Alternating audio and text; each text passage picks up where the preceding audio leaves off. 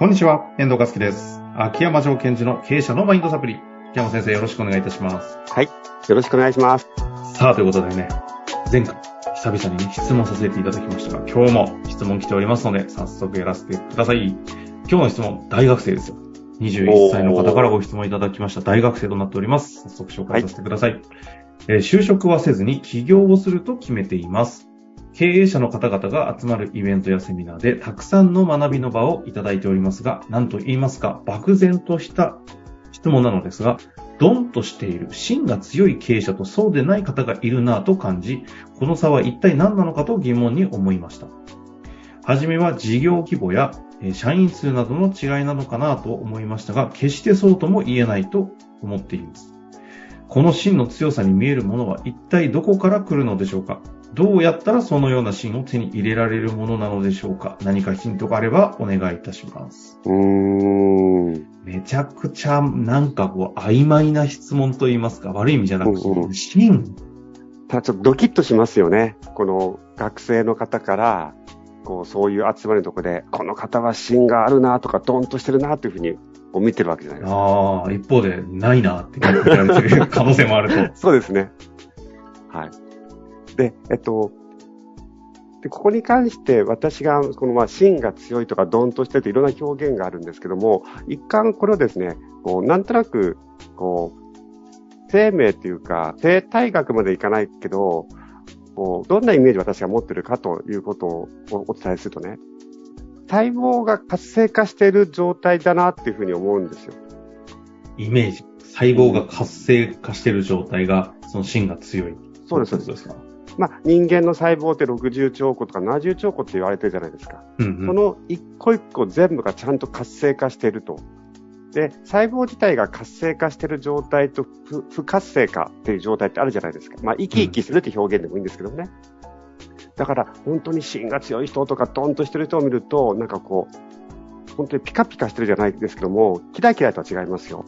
なんかこう、細胞がピチピチしてる気がするんですよ。ああ、まあまさに活性化してる感じってことですね。流動というか、動いてるというかそう、です、そうです。一個一個が生き生動きしてる、ね。動的な。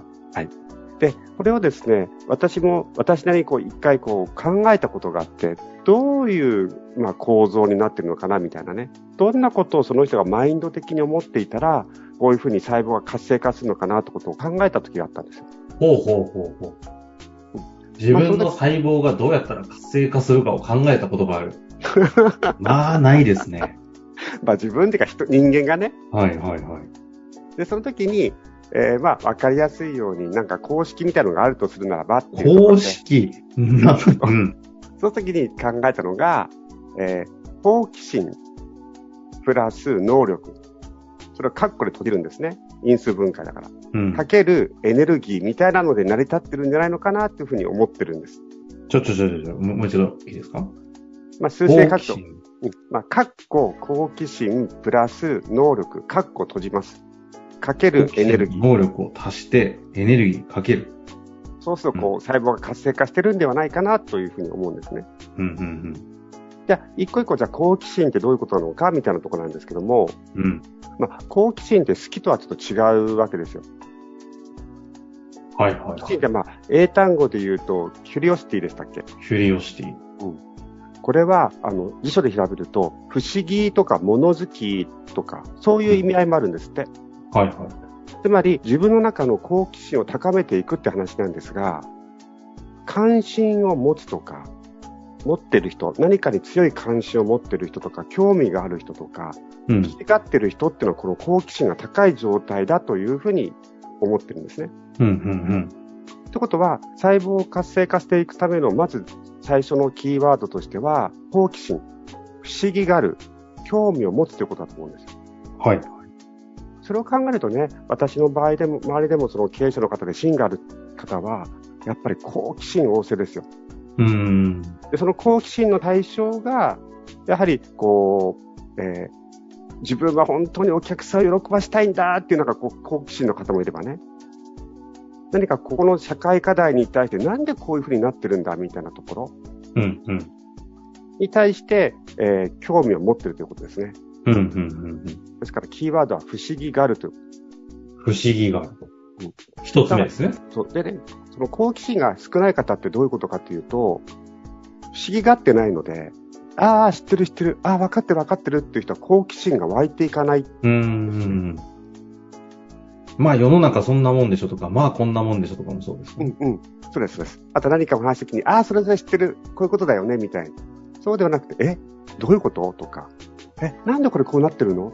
理解できねえ、みたいなところが好奇心を高めていく。うん、うん、で、えー、次の能力っていうのは、まあ、アビリティというところで、これは、えー能力、できることとか、あとは技量とか才能のことですね。まあ、一般的には行動力とか、洞察力とか、あと、当然、この専門的な能力も、この能うん。力に入ってる意識とかで、この能力っていうのは、私たちの中でね、できることが人って異なってるじゃないですか。うん、うん。あの、これ動物と比べると面白いなと思ったんですけども、例えば馬だとすると、できることは一緒なんだけども、そのできることの一緒の中に能力に違いが出ますよね。走レベルるとか感。そうです、そうです。そこは人間の場合は、できることが異なってるんですよね。確かに。あの人はこれがうまいけども、僕はこれがうまい。で、これをですね、えっ、と、生理解剖学で見ていくと、能力がアップするということは、できることをつなげていくなんて表現をされている場合があります。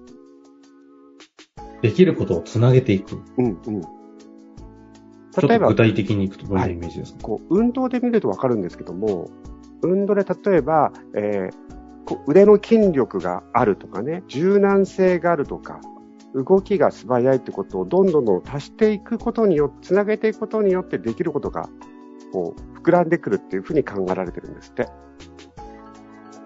ですから私たちが能力を上げていくということはどういうことかというと、自分ができていることをちょっとずつ増やして、それをつなげていくことだっていうふうにも言われてるそうです。うん、うん、例えば、ちょっと行動力を上げてみようと。じゃあ行動力を上げてるいくと同時に、洞察力を見ていくと、行動力と洞察力がこう合わさっていくんですって。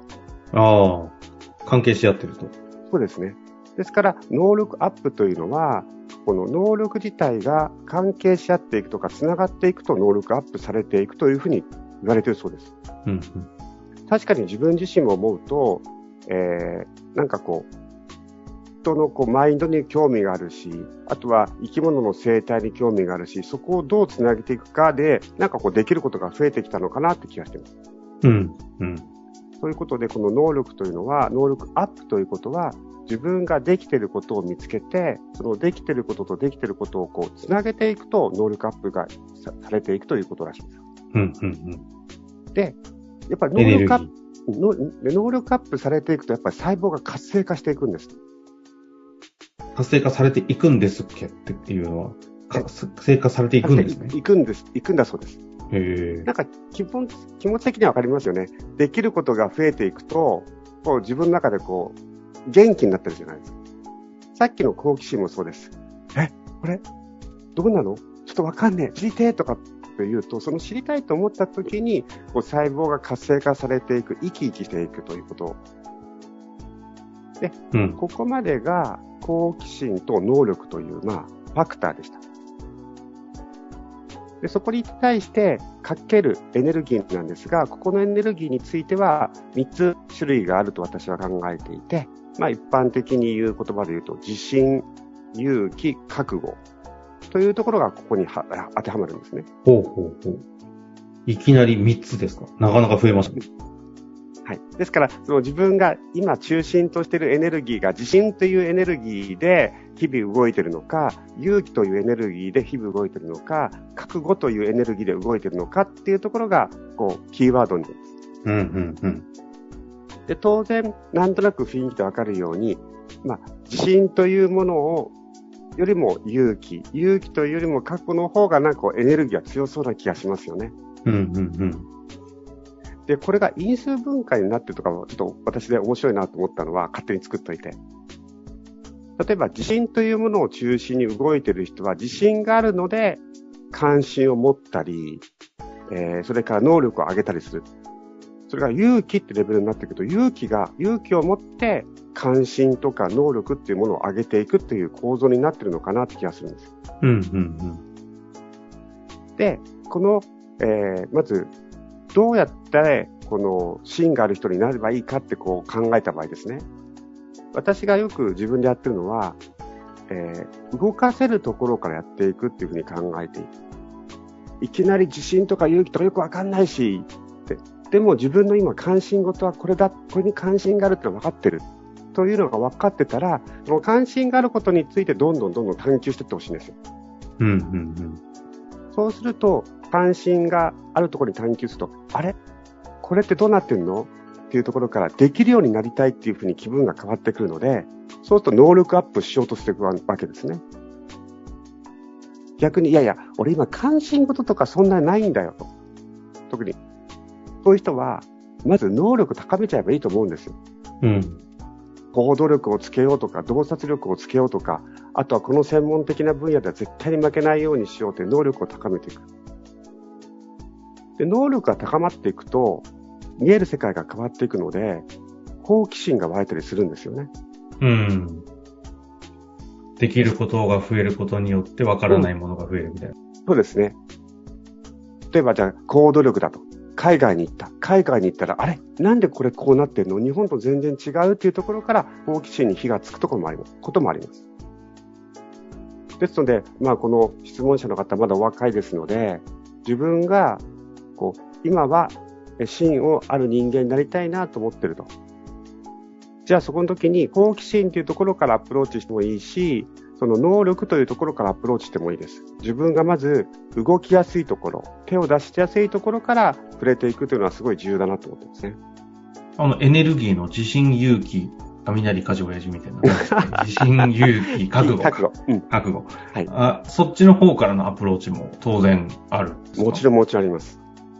じゃあそのためには、じゃあ自信ってどういうものかとか、勇気というもの、どういうものかっていうことを理解してから、えそこについて考えていくといいと思います。そっちに関しては、ちょっとお時間もね、うんうん、説明しきれなそうですけど、これやめちゃうとちょっと気になるので、はい、次回、自信、勇気、ね、覚悟あたり行きたいなと思いますけども、改めてこのご質問者いただいた質問にすると、真の強さをそうすると、一体何なのかっていうのは、今の3つの要素がそれぞれまあ高い。そうですね。その3つの要素が高い結果、細胞が活性化しているので、そうするとドーンとしてるとか、何かこう、えっと、トラブルにあったとしても、しっかりと対応している細胞の状態ができているみたいに私は捉えています。そういうふうに、結果的に外から見て、芯が強いというふうに見えるんじゃないかと。うん、そうですね。というところですね。ということで、あの、今日はね、説明いただきましたが、その、まあ、なんていうんですか、これ昔やりましたね。秋の方程式って言ってたやつですね。そうですね。だいぶ昔のお話が久々に出てきて、何の話かなと思ったら、6年ぐらい前に言ってたんじゃないですか？そうです、言ってましたね。いや、その話か。なるほど。まあ、ということでね、真の強くなる方法について教えたって言うとなんかちょっと怖い話ですが、次回は自信、勇気、覚悟についてお話、教えていただけたらなと思っております。秋山先生、ありがとうございました。はい、ありがとうございました。本日の番組はいかがでしたか？番組では、秋山城賢治への質問を受け付けております。ウェブ検索で、秋山城と入力し、検索結果に出てくるオフィシャルウェブサイトにアクセス。その中のポッドキャストのバナーから質問フォームにご入力ください。また、オフィシャルウェブサイトでは無料メルマガも配信中です。ぜひ遊びに来てくださいね。